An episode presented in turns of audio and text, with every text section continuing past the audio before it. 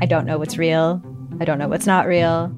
Limited Capacity is a collection of six darkly amusing stories about the mysterious ways we interact with the internet and with each other. There's something going on with him. It's like an act. I don't trust him. What? You're staring at me like I should say something, but I, I don't really know what to do here. That's the whole name of the game. Don't talk about how the town isn't real. You understand? Limited Capacity, available now on CBC Listen or wherever you get your podcasts. This is a CBC podcast.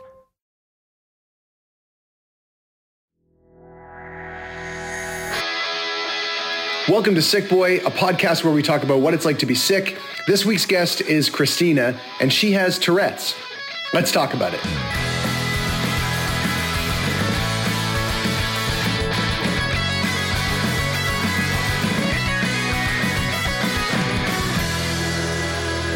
Um, all right. Well, this is uh, uh, this is fun. I don't know if you guys know this. You actually, I think you both do now. But uh, our guest today, Christina. First of all, hello, Christina. Thank you for joining us all the way from Hi. Ottawa. Um, Christina is the sister of uh, a guest that we recently had on the show, Alexi, who was on the show to talk about uh, his life living with Tourette's. And um, I really like Alexi. it's good guy. Oh, so sweet. connoisseur of brews and Yeah. beers. Yeah, I want to go on a brewery cruise with him. Yeah, um, but Christina, you you're you're hopping on the show today because uh, you also live with Tourette's and OCD, which which um, which I kind of got some questions about that. Like, you know, d- does Tourette's usually run in the family, kind of thing? But um, but also uh, something that I'm really interested in talking to you about is your experience with, uh, I believe I, I could fuck this up, ischemic stroke. Is ischemic stroke. Ischemic stroke. Um, but uh, before we get into the stroke shit, uh, let's talk about the Tourette's. Let's uh, like, are, okay, are you an older sister or younger sister? Uh, the oldest and the shortest. yeah, there are three of us. There are three of us, straw. and my brother's the tallest and the youngest. My sister's taller than me by an inch, and she makes sure that I don't forget it. But Is he tall, tall? Because we were on Zoom, so we couldn't really tell. But I feel like he's seen, like I've, like in, in rec- recollecting, you know, when you're talking to somebody on Zoom and you're like, "You look tall," and then he, is he, he's like five two in real life, isn't he? Oh yeah, five two plus a you're foot. Right. Okay. okay, really good. Yeah, that's tall. That's tall. That is tall. That's pretty tall. That's Um, pretty tall. So does your does your other sister um, uh, have Tourette's or OCD as well? Um, we all have a little form of it. It does run in the family, like it is hereditary. Um, But sh- hers isn't as prominent as mine or my brother's, and even there, like you wouldn't know. So Okay, we we all have it. What about Um, what about mom and dad? Uh, it comes from my dad's side. Okay. Now, So, I, now yeah. I, I remember when we were talking to Alexi, he never actually got a, a formal diagnosis. Um, Mm-hmm. He was kind of like self-diagnosed. What about you? Have you have you gone down that road of of actually getting, uh, you know, having a healthcare professional tell you, okay, yes, indeed, you do have Tourette's or OCD? Uh, yes, I actually got diagnosed when I was 18. Um, yeah, so it was it was later later in life, but that's okay. I'm I'm happy. I'm I'm happy that I had it diagnosed. My parents noticed twitches and stuff when I was about six, but um, and it was only when I was 18. So I don't know why. That's just how it worked out. How, how did you end up going about getting that diagnosis at 18? I don't remember. it was so long ago. Was it was it your, by your choice, or were your parents like, hey, sweetheart, we gotta like we gotta oh. take you in to get this figured out? You know what? I can't remember. I it, I I want to say it was a bit of both. I remember wanting to get it done, but that was 20 years ago, and now I, I mm. honestly I can't remember. I am so sorry. No, No, that's okay. okay. I, I am curious though, like in terms of like how it was showing up in your life at that time. Like what what did your ticks look like? So um, I don't have the Hollywood eyes ticks of swearing and barking. I uh, actually, as far as I know, um, most most people who have Tourette's don't have that. Um, mine is more twitches, and especially on my left side for some reason. Um, like I, I played piano growing up, and that's a left brain. No, this is my right side. it's a right brain thing that affects the left side. So it was more my left side, and that's all I know. Um, I'm I'm twitching now. I twitch when I'm stressed. I twitch when I'm excited. But it was it was it's mainly muscle twitches and sometimes throats, uh, throat twitches. Um, but also mimicking twitches. So like if I watch a movie or something Mm. and somebody uh, like squenches their nose for some reason, then my body will go, yeah. Oh crap! Now that's going to be a tick. oh wow, you just like pick it up and it's permanent. No, well, uh, they last a couple weeks. They Oh, last wow, a couple wow, weeks. Wow. Wait, wait, wait. Were were you just saying? Did you just say that like, oh shit, I thought of the nose scrunch tick, and now like right presently in this moment, you were like, fuck, I'm gonna start doing that. No, Uh, I get nervous. I get a little nervous, but no, in general, it's um I'm I can't control it, but I think it's more just when I see someone do it Yeah. versus me. Yeah.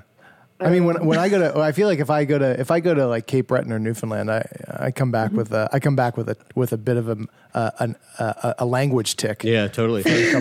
yeah, I mean, th- I mean, this is not not to like make this sound like I'm in the same boat as you, but but uh, I can kind of I can kind of relate. It there was a time in my life where I was doing a play, I was performing in a play, and uh, the character that I was playing had an intellectual disability, and one of the character choices I made with that with that character was to in, include like a, a minor tick that he had, and Oh. um, and this was based off of like some time that I spent at a home for folks living with inte- intellectual disabilities, and I, I kind of based it off this one guy that I had befriended there.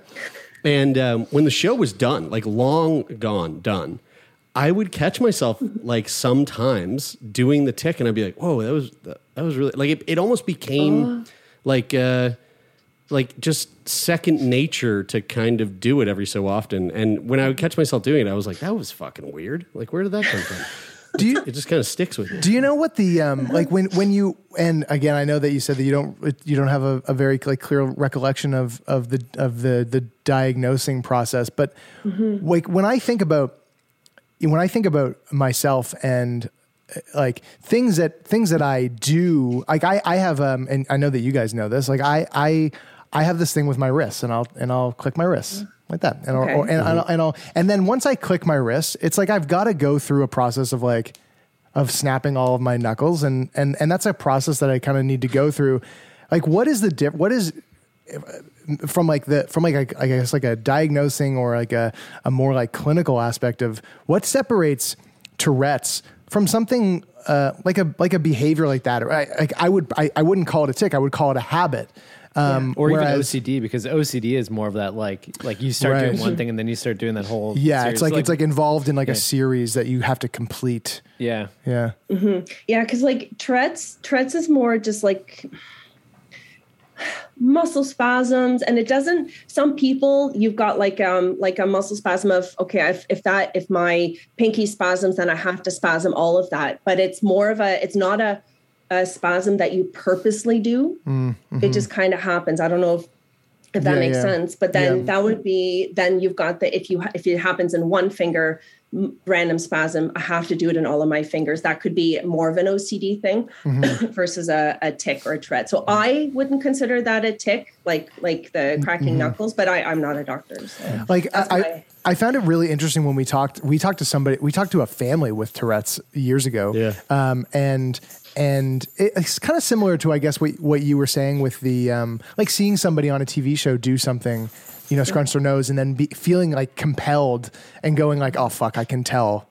Oh god it's gonna happen. And they would kind of they would they would fuck with each other Yeah. like they Yeah. would you know they because they knew they knew that if they said you know don't do this or don't say that then it would it would end up manifesting as it and, and it was kind of like a joke that they played with that they played with each other which was like hilarious and cruel um, and I, I just find like it's I, I find like the I just find the mental the mental aspect of it of seeing something and then going oh that is embedding itself in Mm. in what I'm in in in in what I'm doing so like if you were to in that example that you gave oh no you, I guess you said it it, would- it, it would kind of last for it would last for like an like kind of an undetermined period of time and then fade away Yeah, like a, a couple weeks or so, like two or three weeks.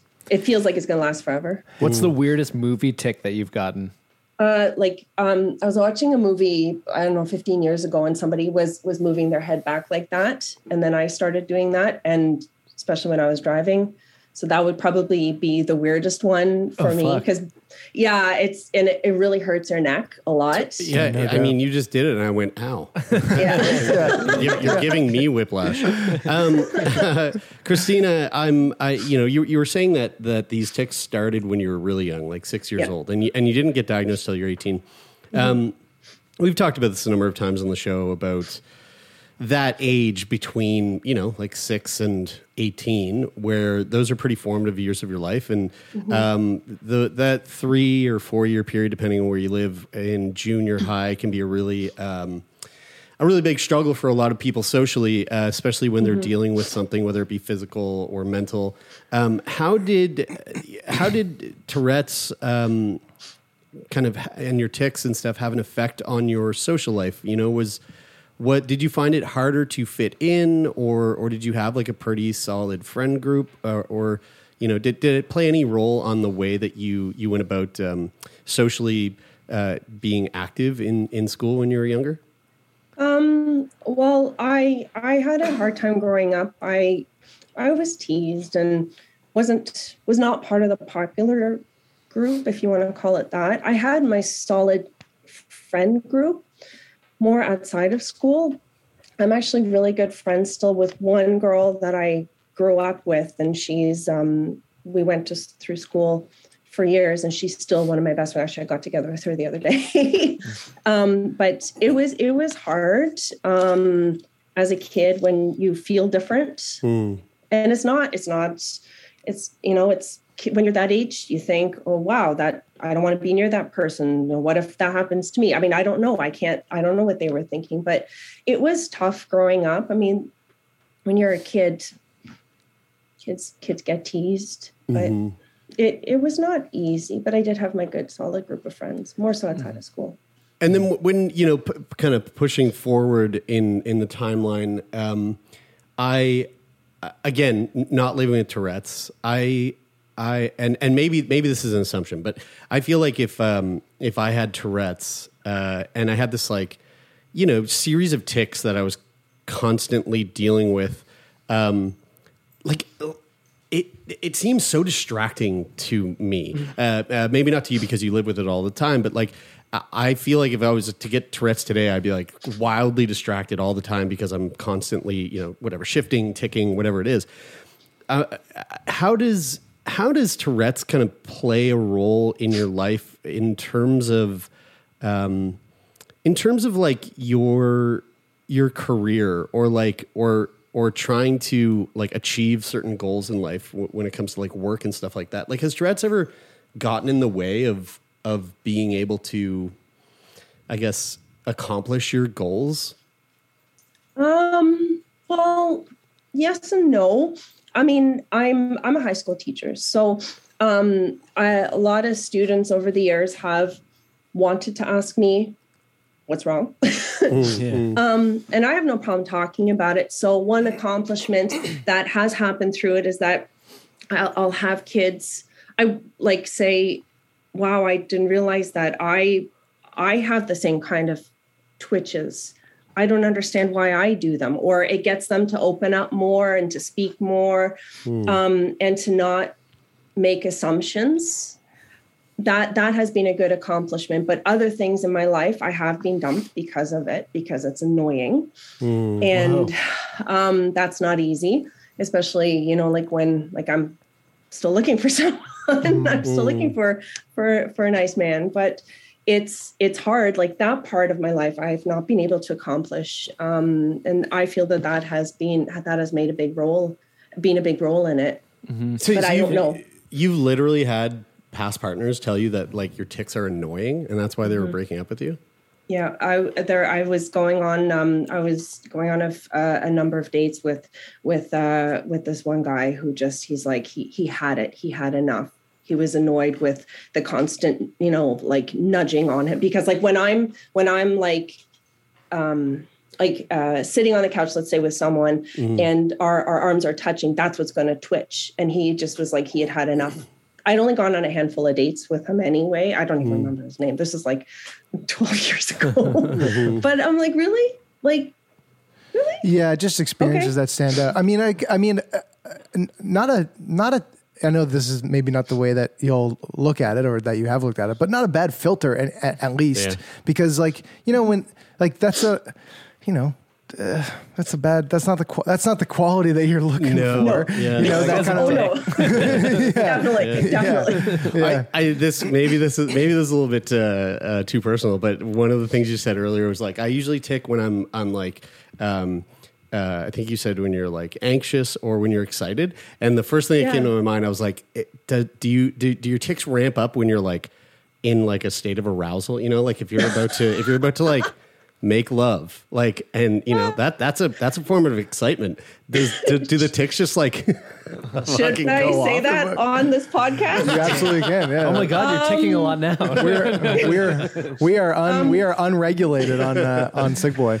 And you don't have to answer that if you don't want to No, um, it does. it does not very much, not very much, but it's also, um, yeah, uh, yeah. The pandemic has gotten in the way of that for two plus years. So I don't, Yeah. I can't say in the last number of years, but yeah, it it has in the past. yeah not very much though, not very much. yeah yeah yeah I I um I'm I it really kind of jumped out to me there when you My when you were parents are going to about be hearing this, by the way. yeah, there's just a, like a, just a, another couple of intimate details about their daughter. Um, I uh, what really kind of jumped out to me a few minutes ago was just the about being a being a teacher and and and and just kind of like the like a really a really sort of um, um, powerful isn't the word, but like empowered, I guess, um, position that I feel like um, you you are in in in terms of being being somebody who is um, you know a leader in the classroom in a time where it seems like um, you know insecurities and mental health issues are like really really are, extremely extremely common. And you know stigma surrounding uh, issues that you're dealing with um, can really feel like really isolating and to just have you know something like you know in- kind of knowing that the person that is that is sort of like you know guiding and leading you at the front of the classroom is is is dealing with with things as well that um, you know maybe don't like maybe make students not feel as um, as as isolated. Like a, like a big thing that we that we hear all the time is, you know, people people feel really alone when they're in there when they know that they deal with something. They feel they can feel really isolated. And one of the most incredible things about this podcast or the online community that they're a part of, or so on and so forth, is is that they know that there's somebody out there that's kind of dealing with something similar or has had like similar experiences. Do you um, do you and not to say that you need to do this or judgment if you don't but like do you do you ever offer that to to your to your students in the sense of like oh yeah jared just take that take that phone call I got it. I got it. do you ever offer do you ever offer that up to to students like at the when you're when you begin teaching is that something that you would say like hey if you notice you know ABC it's because I have Tourette syndrome and that or do you do you offer that up or is it something that you would that you would more so wait for somebody to ask if they had a question about it Um, I I tend to either wait till somebody has a question or I wait about a month in, maybe six weeks, because I don't want that to be. And so, sometimes, honestly, I don't mention it, um, but because I don't want that to be the oh, you know, like I want I don't want to be known as that Right. teacher. yeah Um, so I I'd rather it come up organically. Um, that that's that's usually what I what I would do, and and it's totally fine. Like I'll, I'll bring it up. Like if uh, if um, I know if I notice something in a student, I will bring it up, or I will go to that student directly, or their guidance counselor have in the past, and that's usually how it comes around. How it comes about. Because I, I mean, God, being a kid, man. I mean, you you you mentioned it. You know, you had a tough time being a kid. Like, what? How do you? How does like your experience growing up and feeling like you were kind of um, maybe outside of that like center circle? Um, how does that influence like what you do? How does that influence the way that you the way that you teach or the way that you interact with kids? Well, excuse me. I grew up teaching piano. I taught piano since I've been 14 taught for many years. Always thought I'd teach, like become a teacher who teaches elementary school kids. Um, but I had a conversation with my aunt, who um, was also uh, who was also a high school teacher. She's passed away since, but I, um, through speaking with her, we both kind of came to the conclusion that I would be better as a high school teacher because of what I could offer, and especially the fact that like I I I did have a tough time in high school, and and I feel that having become a high school teacher, I've a I'm making up for lost time because I can't get that time back, but also I'm I'm an advocate. I'm a voice, um, especially for kids who don't feel it that they can bring anything up or speak or do anything. If I'm noticing something or if I'm showing them that yes, you can be brave. I was not like that when I was in high school. So I became a high school teacher on purpose to be an advocate to make up for that lost time. Yeah, Um, that's and that's to really help cool. other kids. Thank you. I'm actually teaching at my old high school now. It took me 12 years, but now Oh, I'm finally back at my wow. old high school. Wow, that would be I- that I would be such a trip. Oh yeah, and it was funny. Like three months ago, my students were like, "Oh, Miss, you went here. When did you graduate?" I'm like, "Oh, I graduated 2002." Oh crap! This is my 20th anniversary. Like in front of my students, I realized I'm like, "Oh my god, I graduated high school 20 years ago." Oh my Is God, your like? Do you have a hallway in the high school that has like you know the past twenty years of of like uh, graduate photos? Do you have that? Do you have? yeah, that and I've had a couple students be like, "Miss, I saw your picture." I'm like, "What picture?" They're like, "Your graduate picture." I'm like, "Oh, that one. Okay." yeah, they're all there, and I, my, and it's it's just it's a hallway a- right by the auditorium. What a trip! You, you said um you said um in in one way you feel like you're you're making up uh, for lost time. I was saying right before we started recording that I had therapy right before uh, we we started recording this episode, and I was having a similar conversation with my therapist. I'm curious in terms of like like d- when you say you're making up for lost time, do you mean um, your relationship in terms of like your relationship with the high school experience? Is Yes. you're reshaping that? Can you t- can you tell us a little bit more about that? Well, excuse me. Uh, growing up, I always like I I I come from the most loving family. My parents are married 42 years and like next next month and they are like the most amazing role models I have. The friends I do have are good solid friends. Um, but when you're when when you're a teenager and you've got you know social issues or you're very shy i i i don't come across it but i was very shy growing up but i just swallowed my hair that was and um and and i and sorry what was your question?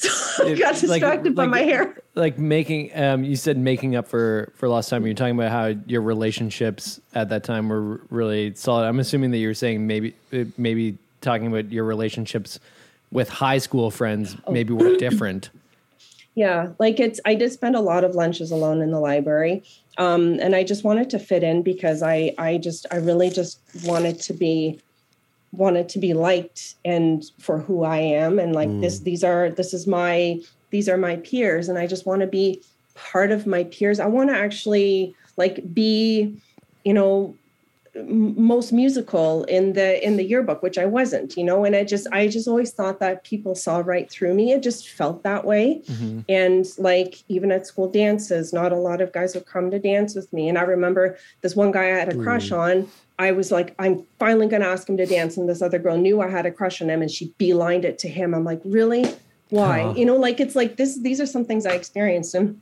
Mm-hmm. and i feel that like i'm i'm a fun teacher. I like to think i'm a fun teacher. I like i i'm i like to i like to do fun things and i i feel that i'm i'm i'm i'm good at what i know i'm good at what i do but when i was in high school i wanted to be as far away from it as as i wanted as i could and so It's so interesting. Like the like, it sounds like you know, there's a lot of like traumatic experiences that happened at that school, but now coming back so many years later in this different role, you're like sort of redefining your relationship mm-hmm. with that space. Do you do you Yeah. feel like it's it's you you're making progress at sort of like changing the way that you think and feel about you know like even being in that physical space itself?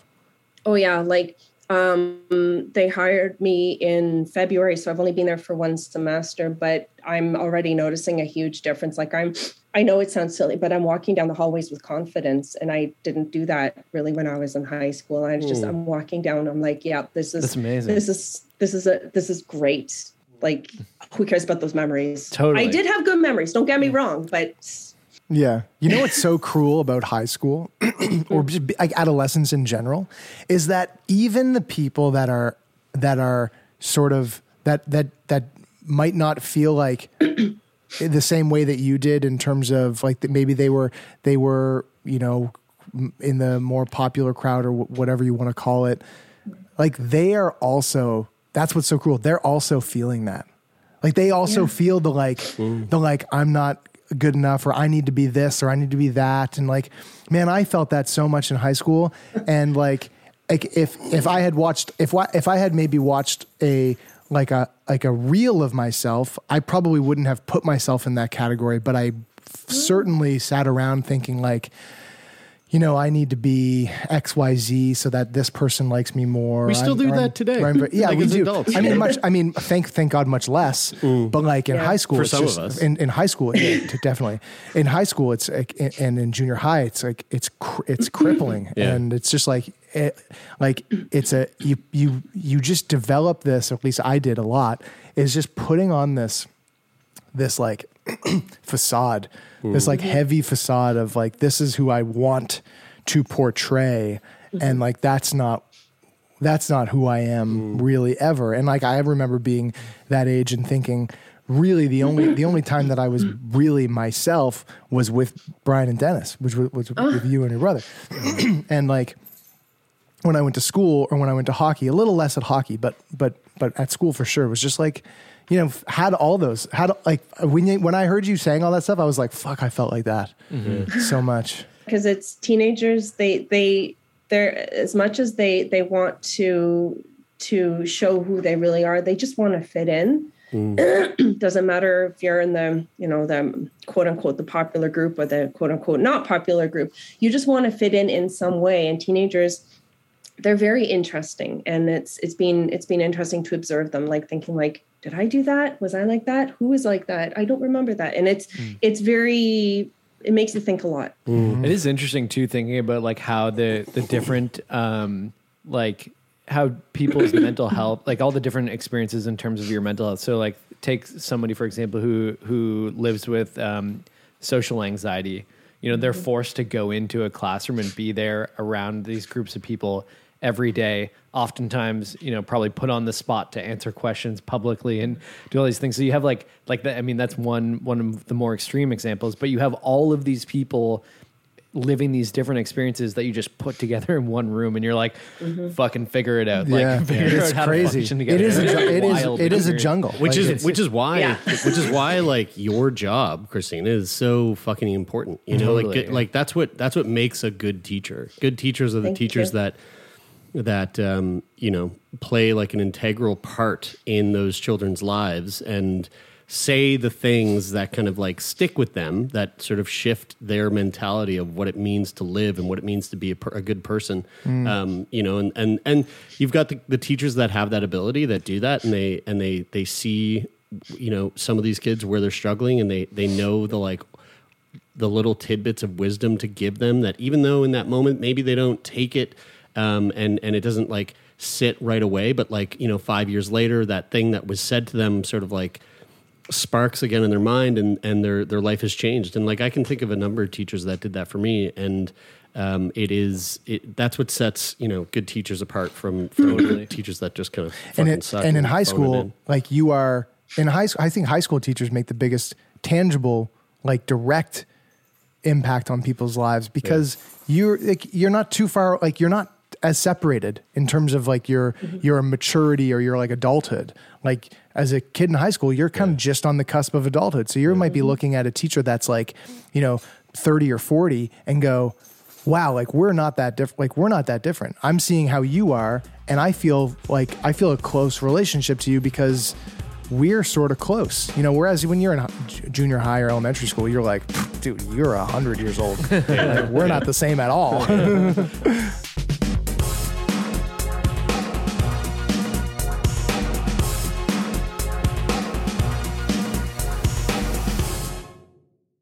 Hi, I'm Jesse Cruickshank. Jesse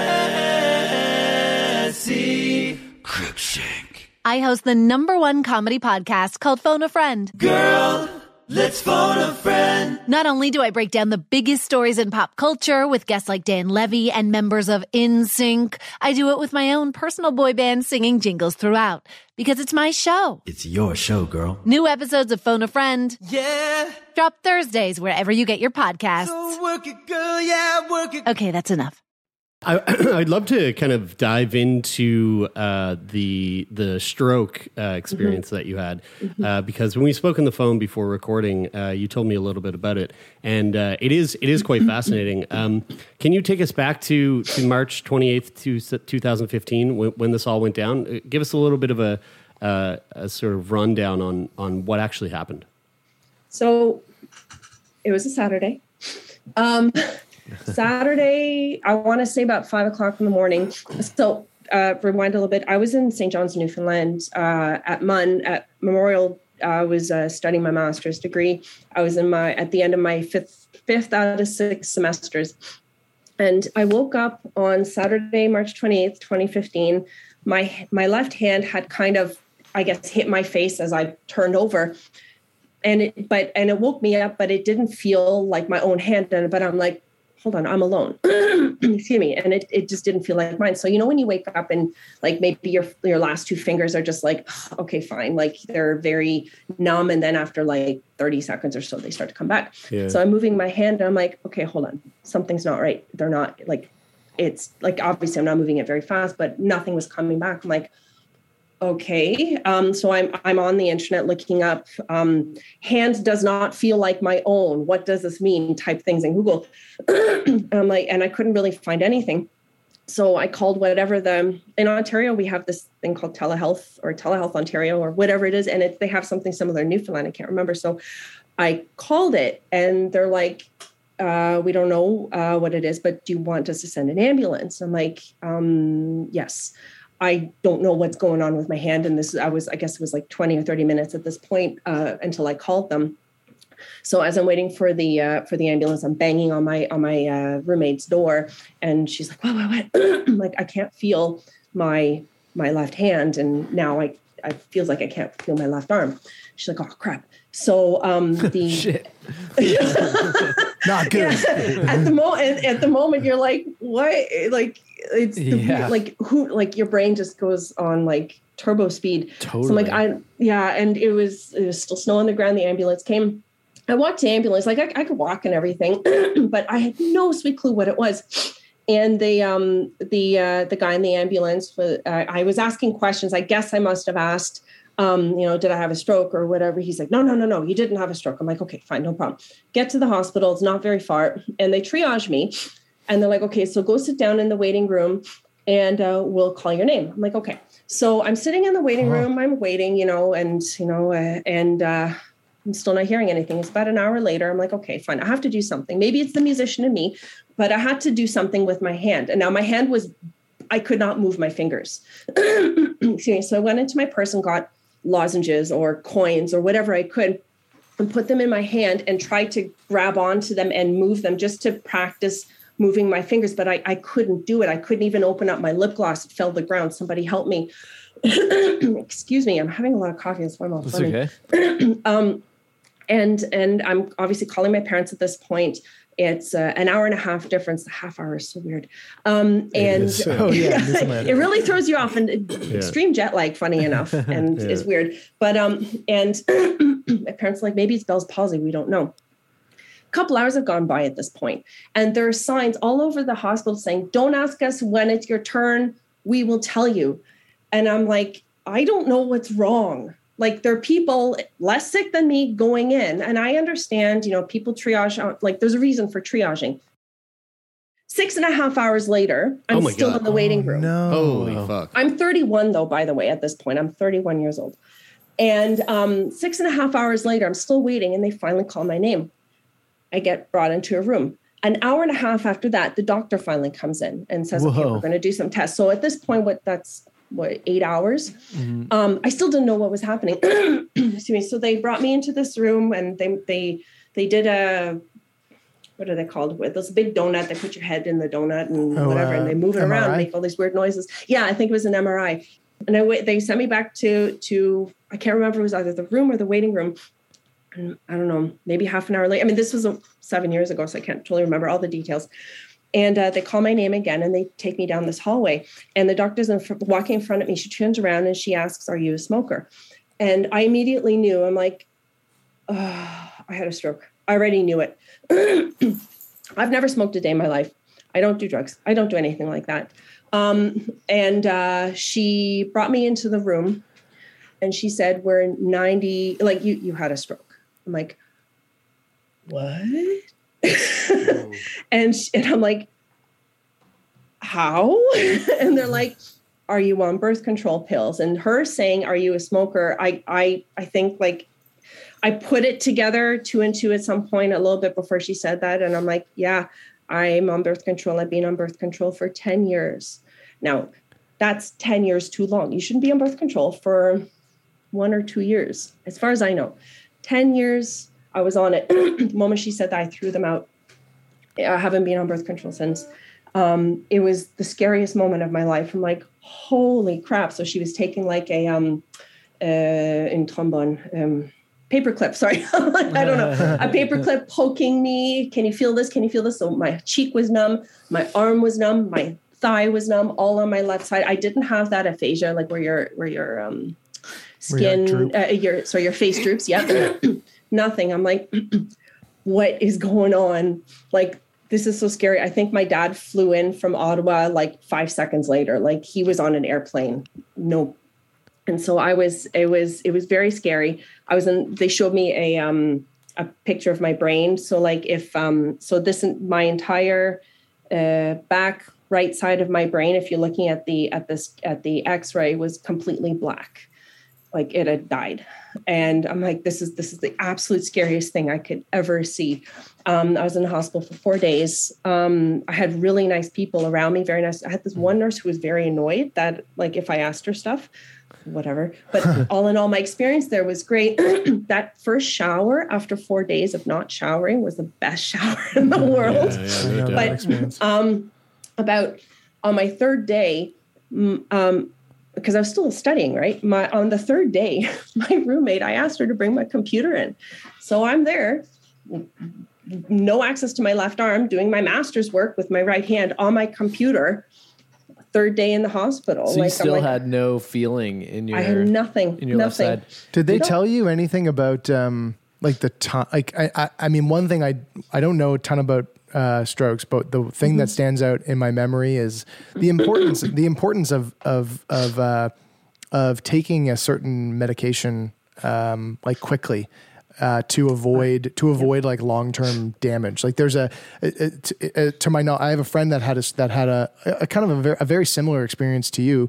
Also, she she would have been thirty, yeah, like 32, 33, 34. So like the same age, pretty much. and it was a very similar sort of experience and and one of the one of the concerns was that she lived she lived pretty far outside the city uh, and Mm. the ambulance it took a while for the ambulance to get there before they could administer this this this medication that they do to try and reverse symptoms or, or ameliorate symptoms what, Mhm. did they say anything to you about like the time that it took you know the the obvi- obviously the triage system sort of failed in this Mhm. instance because they obviously didn't triage you correctly Mhm. um, because if they had then you would have not waited even a second um, was that, was anything said about the time that it took to get you sorted out and understand that you had a stroke I I don't remember anything being said because I was in a state of shock.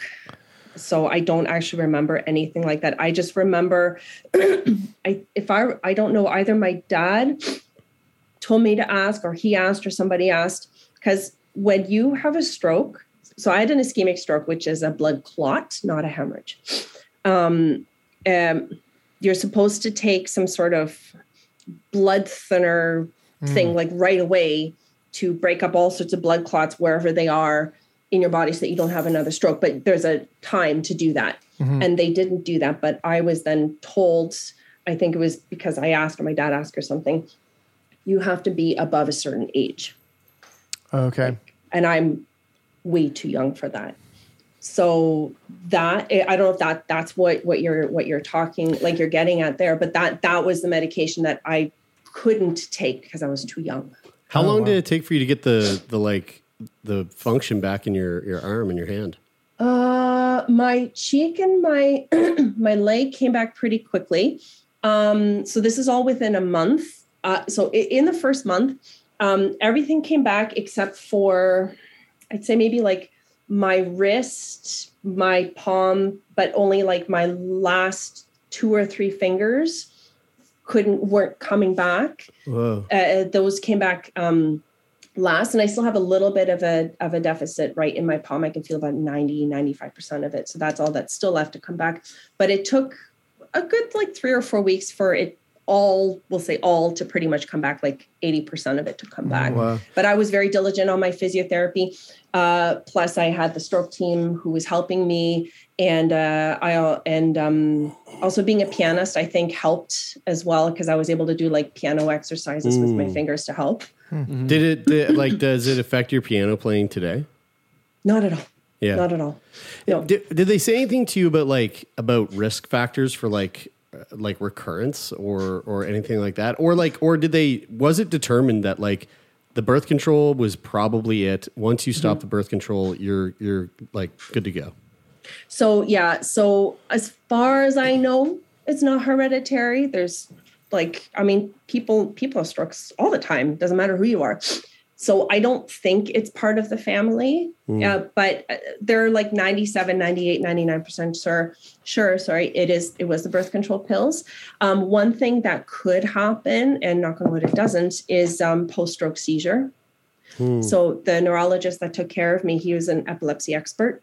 So he was saying that that's something to just be wary of. So that could happen. Knock on wood again, it doesn't. But other than that, as long as my diet is good, my exercise is good. Now it's I did um I became a teetotaler about three years ago, so I don't drink alcohol anymore. But I think if I had, you know, still been drinking, like maybe that could be bad. Like I just have to be careful with medication I take, um, vitamins, food. I have to be careful with how much spinach I eat. Funny enough, you know, like it's really? that that affects it. So it's Wow. that's otherwise I, it's I lead a normal life pretty much. Yeah. You, you mentioned that it was um, the scariest moment of your life when that happened. Um, so when, because I'm trying to imagine if I was in your shoes, like what I know about strokes now, which I'm imagining when it first happened to you, you probably didn't have that much knowledge about, you know, a stroke and Not what that all. meant for your future.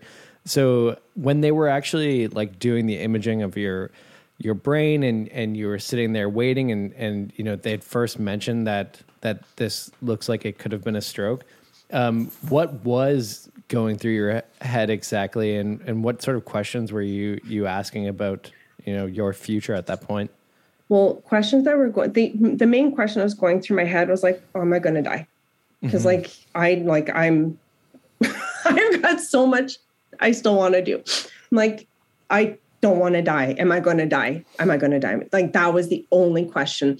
Also, can I have kids? Because one thing I, I ended up learning is that women who have kids, apparently you can have a po- postpartum stroke, mm-hmm. which can can happen. And me having had one, I am beyond scared to put any kind of hormones in my body, let alone a kid. You know, mm-hmm. like it's it's my those are my main questions. Am I going to die? Can I still have mm-hmm. kids? And it so were those questions answered for you um, n- not really. Um, the am I going to die uh, was kind of answered. Like you just have to be very careful now. Take care of yourself.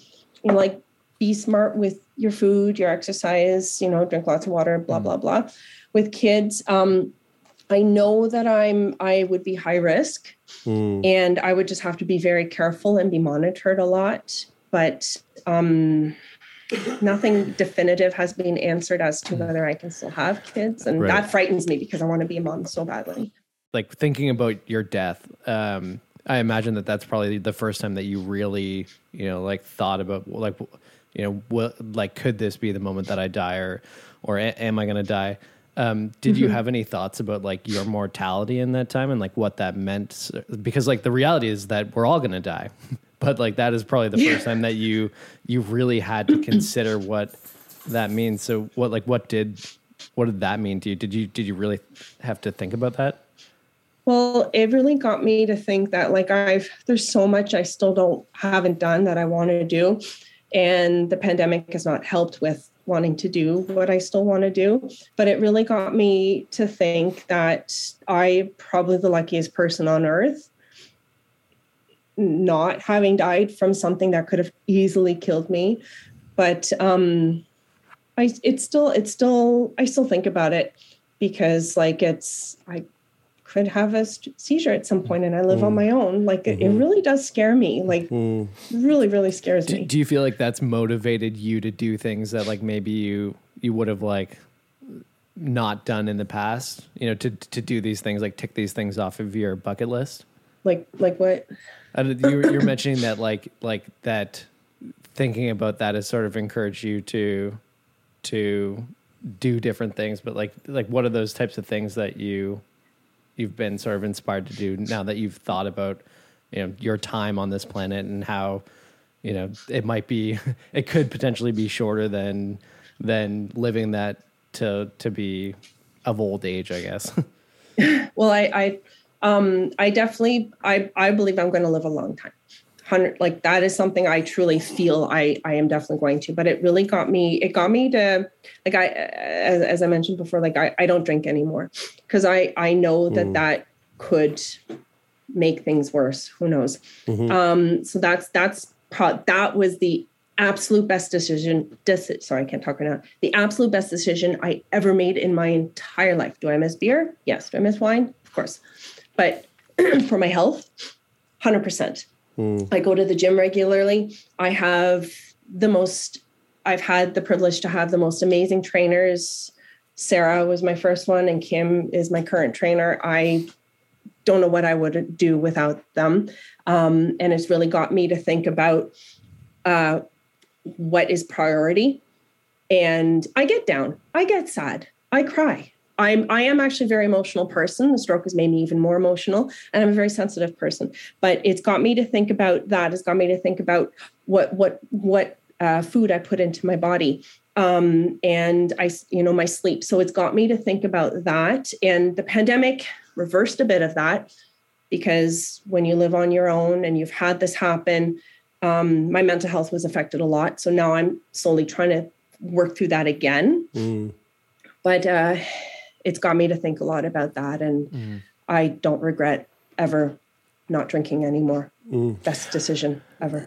I think there's a uh, when you if if you I I had a baby not that long ago. Um, oh, congratulations! Thank you. And um, and there was a point in uh, my wife's pregnancy. I want to say it was the first trimester. I know she was on a low dose aspirin, and I bel- and I. I we also did IVF, and so there was like a lot of like there's a lot of like extra things going on, and I can't remember now if the low dose aspirin was like to counteract maybe like a clotting risk for uh, maybe one of the drugs that she would have been taking, um, or or if or if it was just like a general, hey, you are um, entering pregnancy. She was over thirty five, and like once you're over thirty five and getting pregnant, they just they it's like they kind of slotted into that high risk category. Yeah, and they just they just treat you differently, um, and there's like more monitoring automatically, um, and and and also with IVF. But um, yeah, there were there. I, I- I'm wondering now if that if that low dose aspirin was just like a general like um, stroke elevated stroke risk. So we just Mm. we just we just say, hey, take this low Mhm. dose aspirin Yeah. just to just to eliminate this uh, this like increased risk like stroke risk that Yeah. comes with it.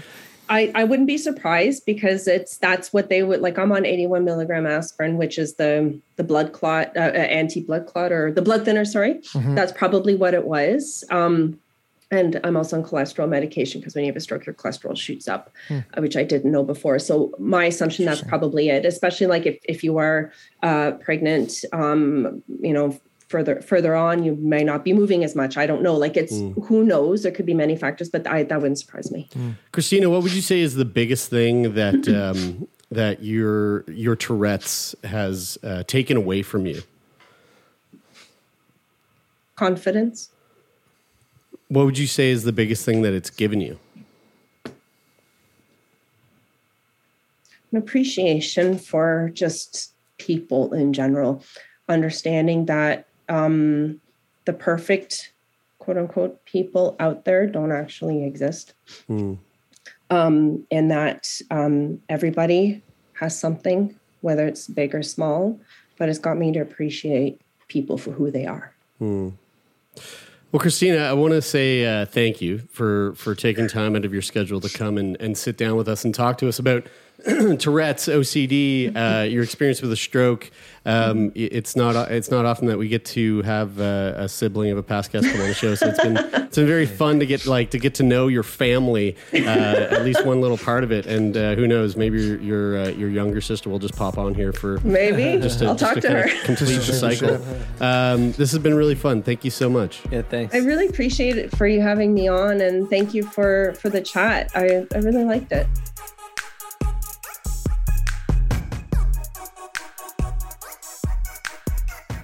Well, there you go, folks. Hope you enjoyed that conversation. As always, we are coming at you Mondays, Wednesdays, and Fridays. And if you are a fan of the podcast and you want to support the podcast, there's a number of ways you can do that. First of all, you can leave a rating or a review on Apple Podcasts. We love reading them. You can simply rate the podcast on the Spotify mobile app if that's where you're listening. Or if you want to join the conversation, hop on over to our Discord. The link is in the show notes of this episode. And uh, we have a lovely little community over there of sickos and non sickos all hanging out, chatting. And uh, hey, you could even help produce the podcast over there if you want. You can, again, find that link in the show notes below. Sickboy Podcast is produced and co hosted by myself, Jeremie Saunders, Taylor MacGillivary, and Brian Stever. The show is managed by Jeffrey Lonis over at Talent Bureau. The sound design of this episode is brought to you by Donovan the CPAP Morgan. And of course, the theme music is from the band Take Part. That is it for this week. I'm Jeremie, and this is Sickboy.